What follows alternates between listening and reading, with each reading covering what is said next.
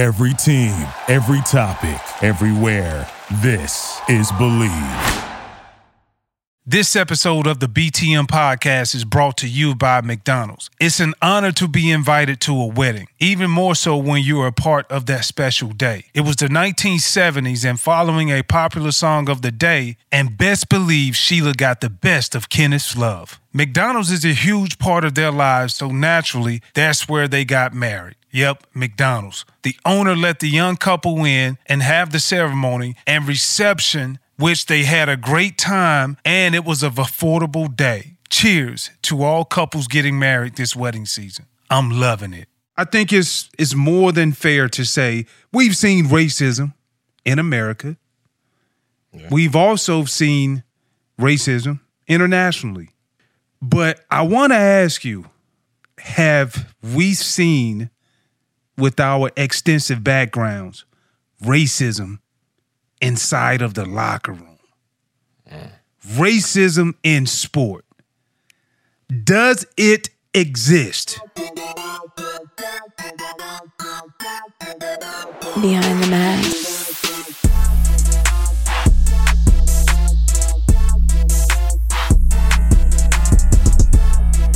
Two, what up, dog? What's happening? What's good, family? Another day in paradise. You know what it is. Whenever you on this side of the soil, it's always a good day, right? Absolutely, absolutely. Every day above ground is a good day. All right, then. So, all right, check this out, man. So, listen, we got another conversation we need to get through. Mm-hmm. I need some clarity from you.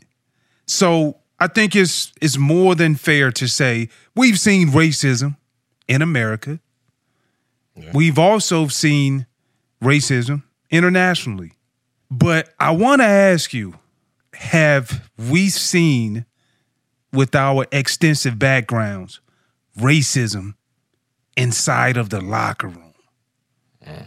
Racism in sport. Does it exist, Two-Ton? Mm. And the reason why I ask you this is because you look at what recently happened with Josh Donaldson. Mm. Plays with the Yankees. Yeah. Him and Tim Anderson. Tim Anderson plays with Chicago White Sox. Mm. And Josh Donaldson made the comment to Tim Anderson twice. He called him Jackie. Mm. Um, I didn't hear it, but it's all reports. It's out there everywhere.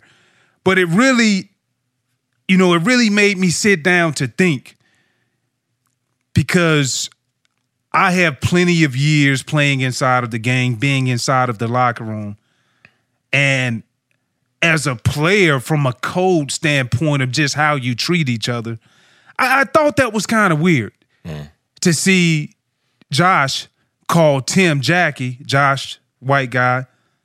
Tim is the black guy. In reference to Jackie, Jackie In reference Robinson. to Jackie Robinson. Yeah. Because one of the things that I really wanted to know, or how I felt, because I didn't want to get quickly inside of my emotions. Mm. So I was like, well, why in the hell is he calling him Jackie? And he did it two times. Yeah. Now, for the record, we must state, Tim called himself a few years ago the modern day uh, Jackie. Yeah. Jackie Robinson. Mm. You know, because of the lack of African-American players on U S soil, you look at them from a percentage standpoint inside of Major League Baseball's locker rooms. Yeah, yeah. Like they're damn near extinct. Yeah. So my question to you is this. Is it racism inside of the locker room? Mm. I think, man, the one sacred place that we have as, as former athletes and as athletes, the one sacred place that you think you have is the locker room. There's a lot of things that go on inside that the outside world isn't privy to. A lot of conversations. Candid but conversation. Candid, in-depth conversation, behind the mask conversations. But does racism exist in the locker room? Yes. Now, is it hidden to an extent? Absolutely. Because I think the common goal once you're inside that locker room is you have a job to do, right? You go to war with, with your, your teammates for uh, months on end, from training camp to the regular season, postseason, what have you. You spend the majority of your day with these these men or women for the majority uh, of your life, uh, of your young adult life, if you're playing a professional sport. It's your job. So you're there all day. You know what I mean? You spend more time with your teammates than you do with your family. Facts. So you're not su- it's not supposed to be there. But then again, there's the other side of it, right? People are who they are once they leave their job. Players are who they are once they leave their job. Different backgrounds. You're raised different. Different ideologies. Different religions. Some people have a history of tradition in their family that, be quite honest, it, it lasts. And just because you make it to a professional level or a co- collegiate level for that matter, it don't stop. There's instances where people say things and there's underlying tones and you have to kind of prove that racism actually is existing, or that racism is uh, a statement is met with a racist intent. But yeah, man, it, I think absolutely exists. I just think people do a great job at hiding it, man.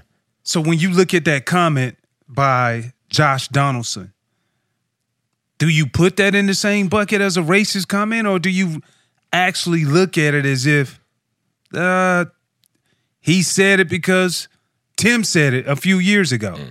You know what's crazy? I think you got to look at it, the intent, right? And like you said previously, you weren't there. I wasn't there. The outside world wasn't there. So we don't know what the intent was. However, his teammates know what the intent was. Facts. His teammates know who he is because, like I just said, you spend hours on end with these people in a relaxed atmosphere where you can be yourself, good, bad, or indifferent, because you have a job to do. And people, nine times out of ten, they accept you for who you are. If you're racist, if you're gay, if you're straight, if you're married, if you're a philanderer, if you're divorced, you are accepted in a locker room for who you are, because on that field, you're going to war. That's just the only thing we care about. That's the only thing we care about. We need to win, and we want to win, and that's why. Exactly. Unless it's outright and you in somebody's face, it's, you know, overt racism, or uh, you you challenging my manhood with your beliefs or your ideology. That's when it becomes, you know, a disconnect. And I think we don't know what Donaldson, his intent was, but his own teammate Aaron Judge was like, yo, he shouldn't have said that. He got suspended for what, one game? Yeah. Really? One game. He got suspended for one game, and he was fined. And then also, I'm just saying, mysteriously, he was put into COVID protocol. For the one game he's sus- for the one game that he was suspended. Yeah, all right. You know what I mean? So sweeping under the rug. You know, I don't know. I'm just saying it looks funny to me. You can get yeah. me on record for saying that. Yeah, man. And, and you know what? As, as screwed up as it is, like I said, people grow up different. I went from uh, South Jamaica Queens in New York to Oxford, Mississippi in the mid nineties, where legally slavery was still on the books. What you mean it was still on the books? It was still it, it wasn't it was still a law. Legally. Legally. Yeah. But so, they just haven't went to the state constitution right, to change it. To change it. There you go. You know what I'm saying? So imagine coming from South Jamaica, Queens, and the literally the only white people that I saw growing up were deans in my school, policemen, or when I would go to my mother's job in Manhattan, I would see white folks there. But other than that, my schools growing up, it was nothing but us, Hispanics, you know what I'm saying? Maybe some some Native Americans, what have you. But, yo, I didn't know what it was like being a minority till I went to Ole Miss. Because I'm like, damn, it ain't, it ain't too many brothers and sisters down here. You know what I mean? It is what it is. Yeah. But I was met with the utmost respect when I went to Ole Miss. Had a great time. But what you see, as soon as you got on campus in the nineties, what did you see? Huge Confederate flag on Fraternity Row as soon as you turn on the campus. First fraternity house, I don't know which one it was, huge Confederate flag. So it's like, oh, it's here. So now you got to think, damn, where am I really at? But when you go inside the locker room, it's different, because now you got the melting pot. You got your, you know, more brothers. The majority of the, the football players was black. Yeah. And damn near majority of athletes in all sports, you know, are black. However, you're in the town or a city that's predominantly white. So we didn't experience it in the locker room because, again, to your point, we there for a job. We we come together. We want to win. You know what I'm saying? Everybody has come from some sort of struggle or some sort of adversity they had to overcome in their life. Like, the pattern is typically the same when it comes to athletes. And we want to excel for that commonality, that common goal, which is winning. So you don't really see it as much in the locker room. But does it exist? Hell yeah, it exists. Because you you don't see it as much. It's not overt. But when you hear those undertones and those certain things happen, yo, it, it stands out. And you know why it stands out? Because it's so few and far in between. But yes, it does exist. You do it all without breaking a sweat. Like being a boss exec to the kids' homework, and you do it all in style. That's why we created the all-new Infiniti Q X sixty, a luxury S U V as functional as it is stylish and as versatile as it is serene. With premium features like a panoramic moonroof and available massaging front seats to bring ease all day, every day. The all-new Infiniti Q X sixty, designed to take on life in style. Learn more at Infiniti U S A dot com. Now, with extremely limited availability, contact your local retailer for inventory information. And I think that's the reason why, when you look at this situation with Josh and Tim, both benches got up. And they had they came to a meeting of, looked like they were about to come to blows. Yeah. Because of that such undertone. Mm-hmm. You know, mm-hmm. and so... Ultimately, how I look at it, do you do I do? Can you prove it? I you probably can't prove it. Yeah, yeah. None of us was there, but at the end of the day, for me, when you look at the current climate that we're in, you look at what we went through through the pandemic with George Floyd being murdered. Mm-hmm. You know, I don't even care if he did say it two years ago. Mm-hmm. Referencing Tim, saying that I am the modern day Jackie. And so now you're taking an opportunity to throw jab shots like that. Yeah, yeah. So that's the reason why I think it's a heightened sensitivity already. But when you take those shots like that, for me, I feel like like you want the smoke. You want whatever comes to you after that. Yeah, absolutely. And we've said it on the shows that we've had in the past, and I'm a firm advocate of this. You can't fault a man for how he reacts to a situation. You know, when you offend him, when you disrespect him, when you call him out his name, when you, you know, talk about his, his family or something. Yeah, you supposed to sticks and stones, that whole thing. Sounds good. But, yo, you don't know if that's the day that somebody going to snap on you. Well, you let me ask mean? you this. Has it ever happened, to, anything ever happened to you, whether or not if it's in the locker room or, or while you were playing, hell, or even a game. Yeah. Off off the field? Absolutely.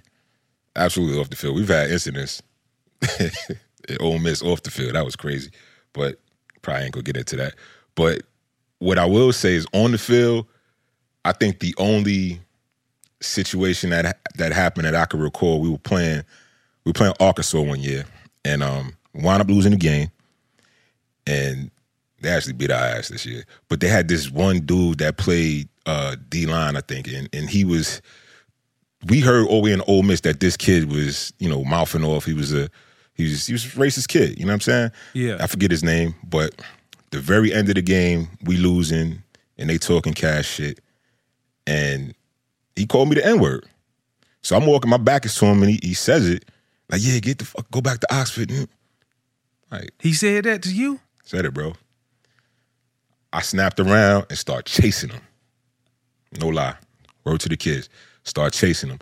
But what they, the teammates see, the strength coaches see, everybody sees is me up in somebody's face, you know, about to fight. They see a big black man chasing. But even, but even our strength coaches are like, yo, they looking at it like, nah, yeah, we just lost and got our ass beat, and two is mouthing off with somebody. Like you said, they ain't hear it. But I heard it. So... they broke it up, and you know, obviously, no, no fight, you know, no fight uh, broke out or nothing like that. But yeah, that shit happened, bro. And th- the hardest part, like you said, the hardest part is is is dealing with that in real time, right? Because so many emotions go through you, and, and it's it's such a vitriol that you want to have for another person that typically you don't get to that level just through regular competition. Right. So it's amazing how you can go to the war against somebody for sixty minutes, forty-eight minutes, or whatever it is in college, and you don't think of literally killing somebody, but a word or, or a statement can trigger that. And that's what happened. And luckily, I mean, you know, nothing nothing came about it, but yo, I ran after him and grabbed him, but got broke up real quick. And it was one of those, you know, the coach was pulling you off and walking you out of the, off the field at the end of the game. So I don't even know where the kid is at. I, he might have been, it might, I don't know if you remember when we was playing. Remember a kid that played, he he was about to get drafted from Arkansas and he, and he wound up uh, dying in a car accident right before he got drafted? I forgot his name, man. But I think I think that was that was the kid, man. And not to say that, you know, I don't wish death or nothing like that on nobody. But anyway, but to to it does happen. Absolutely happens. It happened in college, off the field. People use the N-word and, you know, Burgess. We talked about my man Burgess, yo. He's he he don't play that. We from we from up top, he from D C, and that's one thing we didn't play because we don't we don't call nobody out our name. You know how I feel about that. Yeah. And yeah. Somebody came in the dome. What y'all doing? Da, da, da, da. We like, yo, we playing video games, Sega, back in the days. You know what I'm saying? Genesis, yo. And they run up in the dome and talking all this, you know, da, da, da, we want to play. They like, yo, you drunk, man. Just get out of here, man. Go ahead. So the, the girl I was with, the dude, said, baby, come on, get out of here. Let's leave these ends alone. It's like, what? She was a white girl? Yeah. Bro, dropped the controllers, chased him. This time we caught him. It wasn't, it wasn't too pleasant.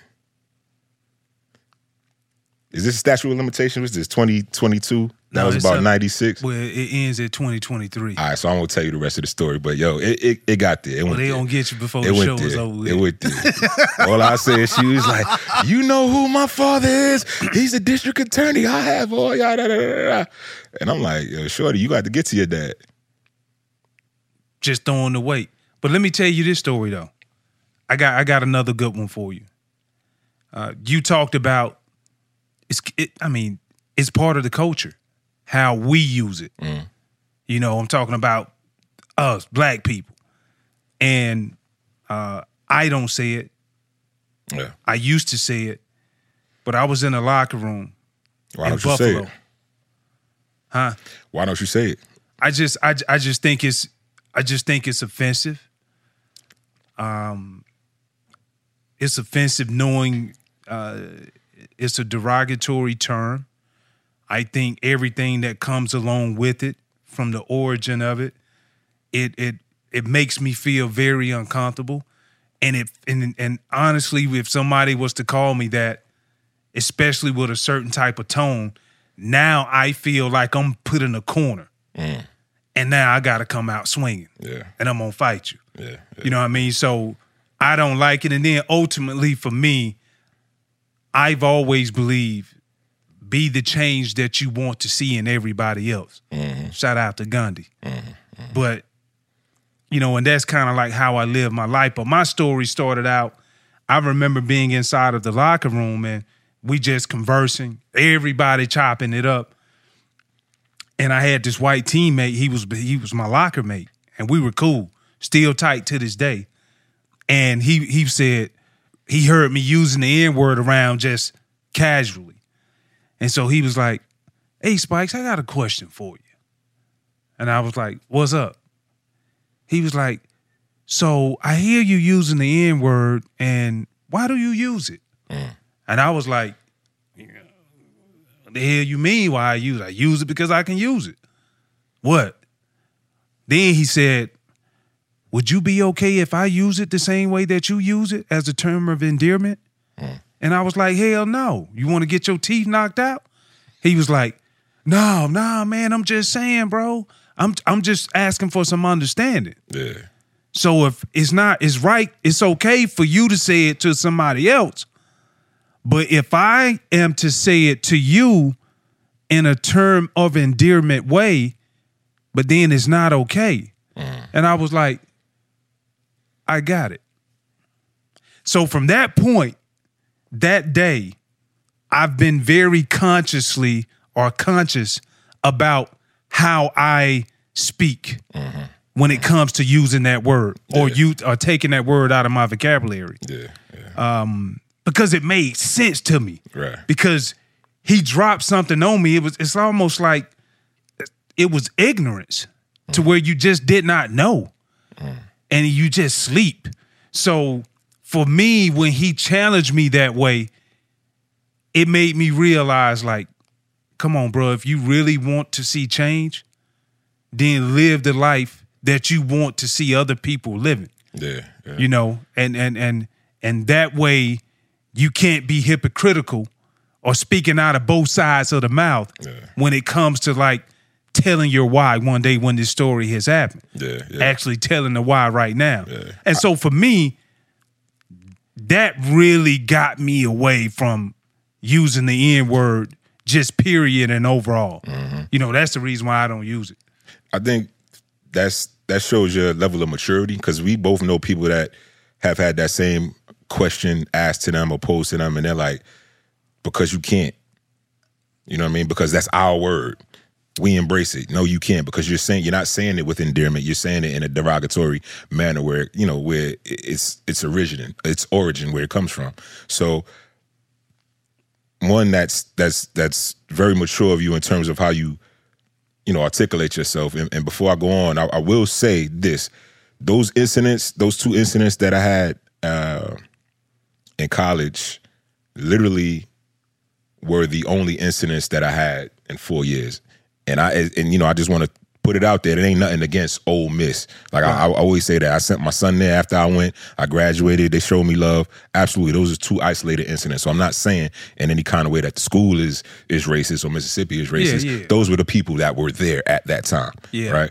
But I think also to your point, when we were kids, man, we we always we didn't. I didn't curse in front of my mom's. Did you? Hell no. My so dad would have beat the dog crap out of me. Does Ja'Kai curse in front of you? No. And she's in college. Ty don't curse in front of me, and he's he's twenty-three. London doesn't curse in front of me. Maya doesn't curse in front of me. It's respecting. Yeah. You know what you do when you cross that threshold when you're in front of your parents, right? Mm-hmm. But guess what? When they out in the streets with their friends and they group text and everything, oh, they be cursing up a storm, just like we did. Yeah, we right? did the same thing. But but you have to be cognizant of of of your language. Because if you're not, and you feel like you can talk how you want to talk and call somebody out of their name in any kind of way, it's one of two things. Either you're lazy or it's intentional. You lazy because you're grown enough to know how to speak in front of somebody or speak to somebody, or it's intentional because you really don't give a f- and that's what you feel like saying. So if it's intentional, you know how I feel, let's deal with it on that level. So that's what you mean? First thing I say is, ah, you don't really mean that. Oh, it is? All right, let's handle it then. That's the issue when somebody's called out of their name, uh, you know, even if it's Jackie. And we talked about it with, with Westbrook a couple of episodes ago. Yeah. And I'm just like, there's certain trigger points that just And like I still you said, think you was wrong on that. That's fine. We, we that's fine. Back that. But, but that's fine. But look, just like you said, you felt like you would put hands on somebody for calling you that. Back to the locker room, there are issues with people that either have undertone, underlying Uh, context and, and what they say. And it's not everybody in the locker room, just like it wasn't everybody at Ole Miss. Just right. like I'm sure it's not everybody, you know, in the locker rooms that you've been in. But there are certain people that, again, they have ways of saying things. You know when it's a backhanded compliment or when it's it's them saying things that they wouldn't normally say. And then, yo, bro, I, we dealt with it in Carolina, man, with the Panthers, bro. Same thing. It, it, not same thing, but One year, so bring it back. One year in the in the, in the Panthers, uh, I think it was like maybe oh four, something like that. There were only two offensive linemen in the meeting room. Yep. Me and Gino James, the Auburn Auburn cat. Yep. So Gino, devout Christian, tough lineman, don't curse, don't do nothing, went and bust a grape off the field, you know what I'm saying? But on the field was a beast. So it's just me and him.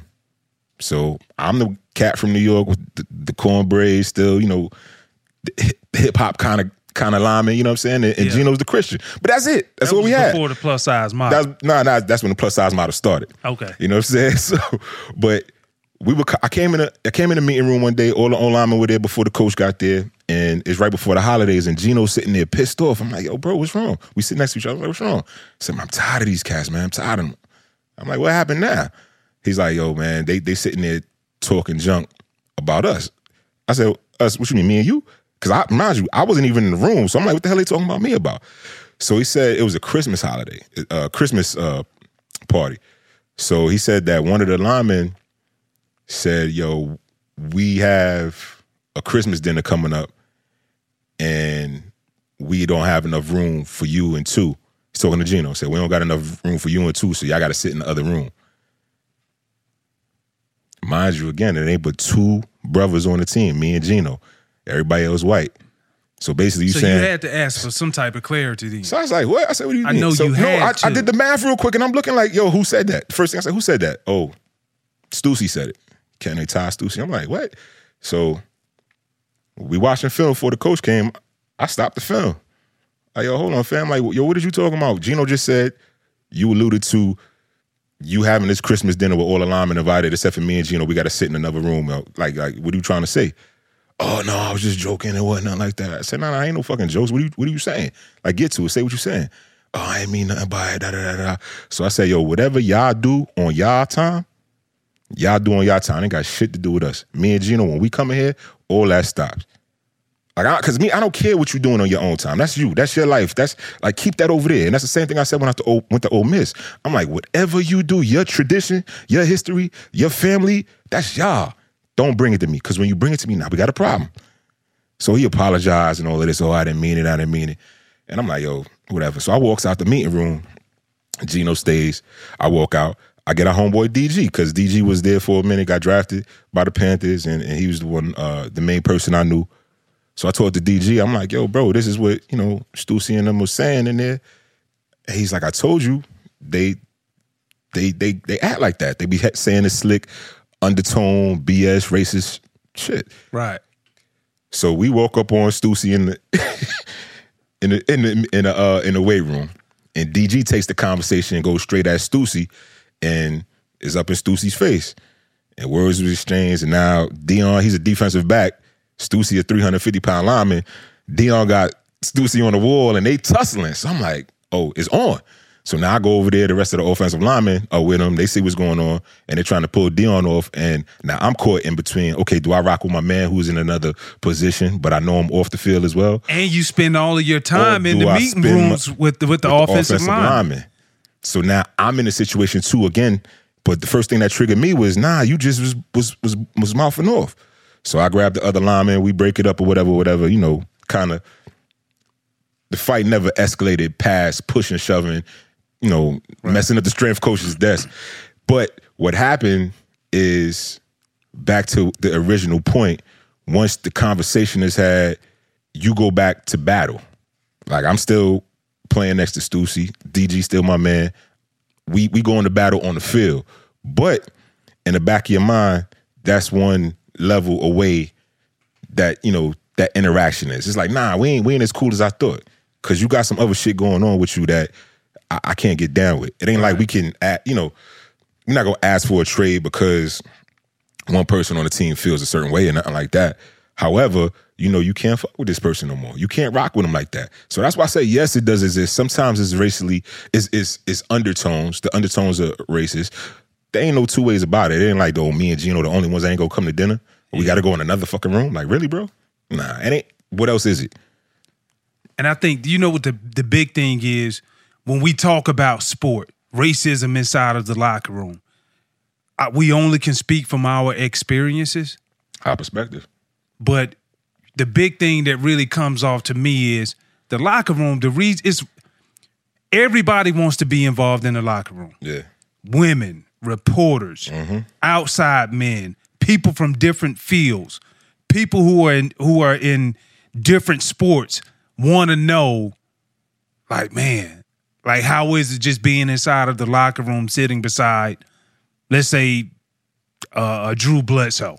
That's why they got uh, Hard Knocks now. That's the reason why Hard Knocks was invented, mm-hmm. because it gives you that that degree. So my point is, is this: the locker room, for as coaches have treated it, it's a sacred place, yeah, and it's a place that everybody, I don't care who you are, what you've done, how much money you have. You're not privy to come inside of this locker room and have these discussions as you and I are having right now, yeah, inside of the B T M lounge. The, and, and the reason why we love it as players is because it's not driven by color. It's not driven by how much money you got. Mm-hmm. It's not driven by a guy wants to be a locker room lawyer. It's not driven by who got the the baddest girl. Well, some of the Sometimes, conversations, yeah. some Sometimes, of the conversations yeah, may go that yeah, way. They, they be talking about it, yo. But but but at the end of the day, it's all about when you walk inside of that locker room, man. You walking inside of that locker room under the expectation from everybody else, you gonna help me win a ring. That's right. And I'm gonna do whatever I need to do to help you win a ring. And oh, by the way, down the line, I don't care if you black. I don't care if you white. Yeah, yeah. As long as you helping me, you my brother. Facts. You know what I mean? And so that's the reason why I fall in love with the locker room, and I always be in love with it. Mm-hmm. Just because it was one of those things, what you put in it is exactly what yeah. you're going to get out of it. Yeah. It's kind of like your work performance, your effort throughout the week into you, for your job. You can't cheat it. You can't cheat it because it shows. It shows. It shows to the world on the weekends. And it shows to your teammates four days a week when you at practice. So if you ain't putting in the work, your teammates gonna see it because you're watching film every day. And if you ain't putting in work, the world gonna see it because you're on T V on the weekends. You know what I'm saying? But yeah, the locker room's supposed to be sacred. It's supposed to be that place that it, for me it was. It was like, did did you do you still see? Do you think people you played with see color when they inside of the locker room? Nah. Nah, you're not supposed to. No, nobody goes into it thinking, okay, this dude is white, so I ain't rocking with him. This dude is is is black, so none, nobody has said that to me. You know what I mean? One game with the Panthers, the my my my my my locker mate, my suite mate was Jordan Gross, all all pro offensive lineman, you know, future Hall of Famer one day, hopefully. And the funniest thing, he's from like Utah, I believe. No, he's from Idaho, but went to Utah. Yeah. So the funny thing, one day, I used to have cocoa butter in the locker room and put it on every day. You know Y'all was locker mates? We were suite mates. You know what I'm saying? He's right next to me. So I'm putting, in, you know, cocoa butter on and everything. I thought you was about to say you asked him to put cocoa butter on See, your back. You going, you pause yourself, I'm just yo. saying, you pause just yourself, took me for yo. a loop, going, man. Why is that pause. going through your mind? You you wilding right now. You're doing way too much, yo. nah. nah. So... The funny part was, so I'm putting cocoa butter or, you know, lotioning up like we do. You know what? And matter of fact, you don't put no damn lotion on. Let's not forget, because we right. we yeah, outside. I don't the, want it to be no confusion. After the game is over, after the game is over, you no come confusion. out ashy as shit, and, and and people waiting for you, and then you got the you know the the, the, the thousand dollar suit on, and then your hands is ashy, your ankles, Achilles is ashy. It's they like do yo, be ashy, yeah, don't they? It's the water. That's what it is. It you got time to lotion out. after the damn game, bro.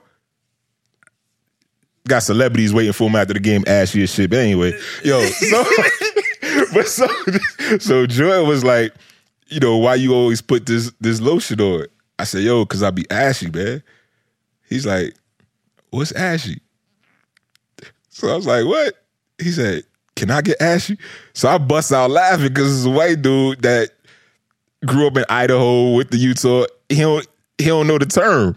You know what I'm saying? I was like, nah. I thought he, you know, trying to be slick, but I looked at him. He was dead serious. Like, what's ashy? Like, yo, bro, it's like, all right. So this this is melanated people. There's this thing that you know we get a little dehydrated. The skin gets needs some moisture, so we put the lotion on, and cocoa butter actually preserves the majority of the moisture. So we good. He's like, yo, can I use some? I was like, nah, you ain't ashy. You good, bro? Straight. You know what I'm saying? But all that.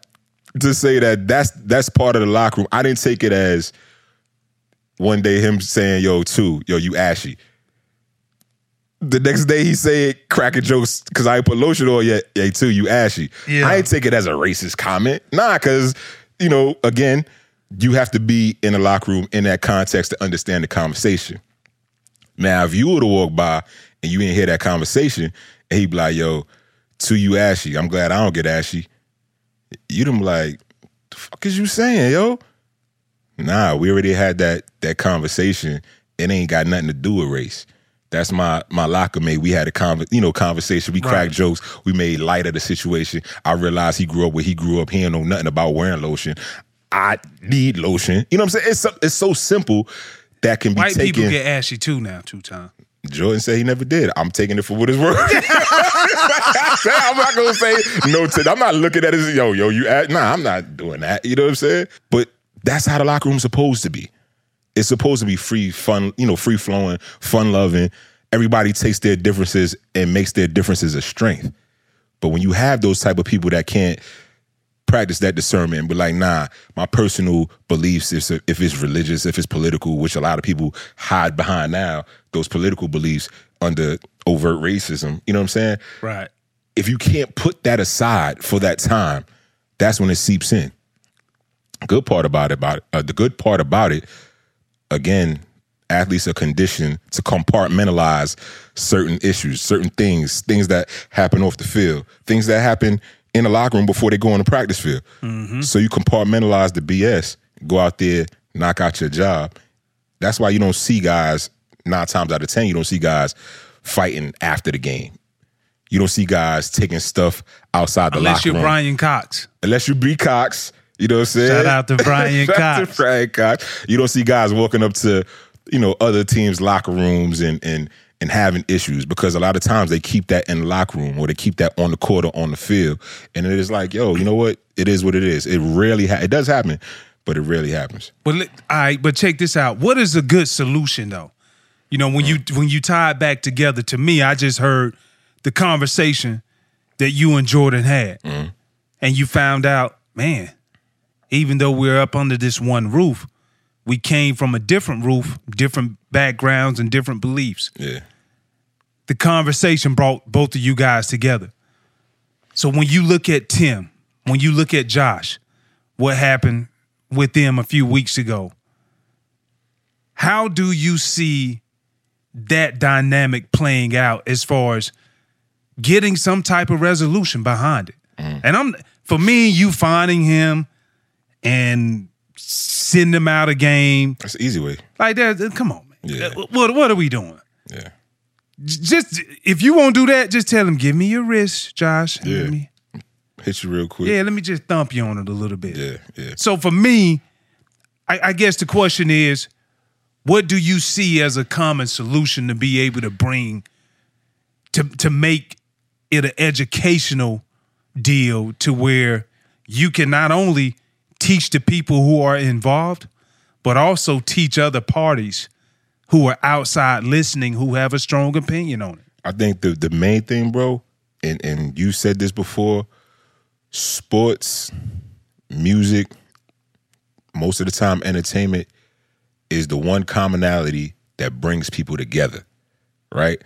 So as long as the guys and women that are actually playing these sports know that, and are making a conscious effort to be like, you know what? I'm going to respect this person. It's all about, in my opinion, it's all about respect. I'm going to respect this person. I'm going to respect this person's boundaries.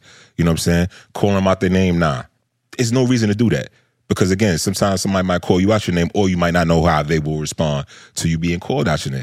Just have respect for other people. If they could do that consistently, like we did in the locker room, yo, there's never no issues that the media could take and run with or, or, or make it more than what it is. You know what I'm saying? I'm pretty sure Josh and Tim may have had a conversation after the fact. We just may not know about it, or at least they attempted to have a conversation if it's on that level. Yeah. You know what I'm saying? And if it's not, and if it's malicious or it's intentional, met with intent, then yo, then that's a situation they still have to do deal with as two men. Because guess what? They're going to see each other again. Oh, no doubt. You know what I'm saying? No doubt. And then locker rooms talk to each other. And locker rooms talk to each other. And so the more you try to bury it and try to act as if it never happened, the more guys who are sitting on the sideline like, okay, yeah, I see how y'all trying to cover this up. Yeah. So let me probe and pry a little bit to see can I bring something to a head. Yeah. And for me, going back to like you said, I, I've always said this. It's three things in life that brings people together, mm-hmm. to make everybody see the commonality. Mm-hmm. Sport, music, and the last thing, regardless of whatever race you are, wherever you grow up, food. There you go, food's up. Food there will bring everybody together. Mm-hmm. And so for me, when I look at this, man, that's what makes the locker room so special. Sport, music, food, those three things, I think, when you talk about Tim, when you talk about Josh, you could bring both of those individuals together and let them hash it out. Yeah. Let them talk about it. When you start hearing furniture fly, then you might need to go and check up on it. But in the meantime, let them sit down and talk this thing out. Yeah. Because my point is, when you have two individuals who made both benches get up to brawl, let them work it out, and now they can come out and educate other people who may feel a certain type of way. I'm talking about the racist folk. Mm-hmm. And it may not change their heart, but at least we got it. It's documented. Mm. And then also, if he took it in a way, and I'm talking about Tim, he took it in a way to where it may have came off as a compliment. Josh thought it did, but Tim didn't. Yeah. Now he can acknowledge that, which I don't believe. Right. But I'm just saying, you got to look at it from both sides. And so I think by using that, sport brings people together. Now you got a black athlete, white athlete. They had an opportunity to talk about it, mm-hmm. and they figure out where their indifferences are and how can we move forward knowing at the, the, the heightened sensitivity of where we are when it comes to racism in America, mm. how can we do better collectively as a group? That's what I see as a true solution for it. Yeah, I'm with you. So let me ask you this. When it comes to situations like that, like who polices the locker room? Is it the coaches or like? Well, the, it ain't it ain't no coaches. Like it ain't no, uh, who, no, it's the players. To put it into the most simplistic form, I'm going to take you back. I'm a big movie buff over here. Shout out to Ja'Kai for helping me do this. The year two thousand, I want to say, Remember the Titans. That's the name of the movie. Mm-hmm. And it was about integration in, in the state of Virginia. Um, Denzel Washington, he was the head coach. And I remember Jerry Bertier and, uh, God, what's the actor's name? Wood Wood Harris. Wood Harris, mm-hmm. he played um, Julius Julius Campbell. Mm-hmm. Julia, Julia, Julia. Damn, I can't even say it. Julius. Thank you. Julio. But, uh, hey, but, you know, I remember going back to that movie, man, and that's what the head coach did. It was integration. And so versus him trying to over, overtake and supersede the role of a player, he picked out two captains, mm. Julius. And he also picked up Jerry. Both were captains from both inter- uh, segregated high schools, brought them on the same team, and he knew that both of them, their indifferences, would galvanize everybody to come to come together. Yeah. So that leads up to the players run the locker room, yeah. and you have to allow them to be able to do that. It takes me back to the time when I was in Philadelphia with Andy Reid. Mm. He made a leadership council yeah. out of several guys on the team, and he would meet with them at the beginning of every week. Mm-hmm. That way, every concern that you have as a player is voiced. Yeah. And from that, it really showed me, because I was traded to Philly, it showed me that Andy Reid doesn't run this locker room. The players. He give it to the players. Yeah. And he let them go ahead. He let them orchestrate everything. And if you got something that you feel like you may need for me to weigh in on, but it's still your locker room. And that's the thing that I see that has given the, or yielded the best results. Absolutely. Yeah, to put a ball on it, man, does, does racism exist in sport in the locker room? Yes. Does it need to exist? No. Behind the mask.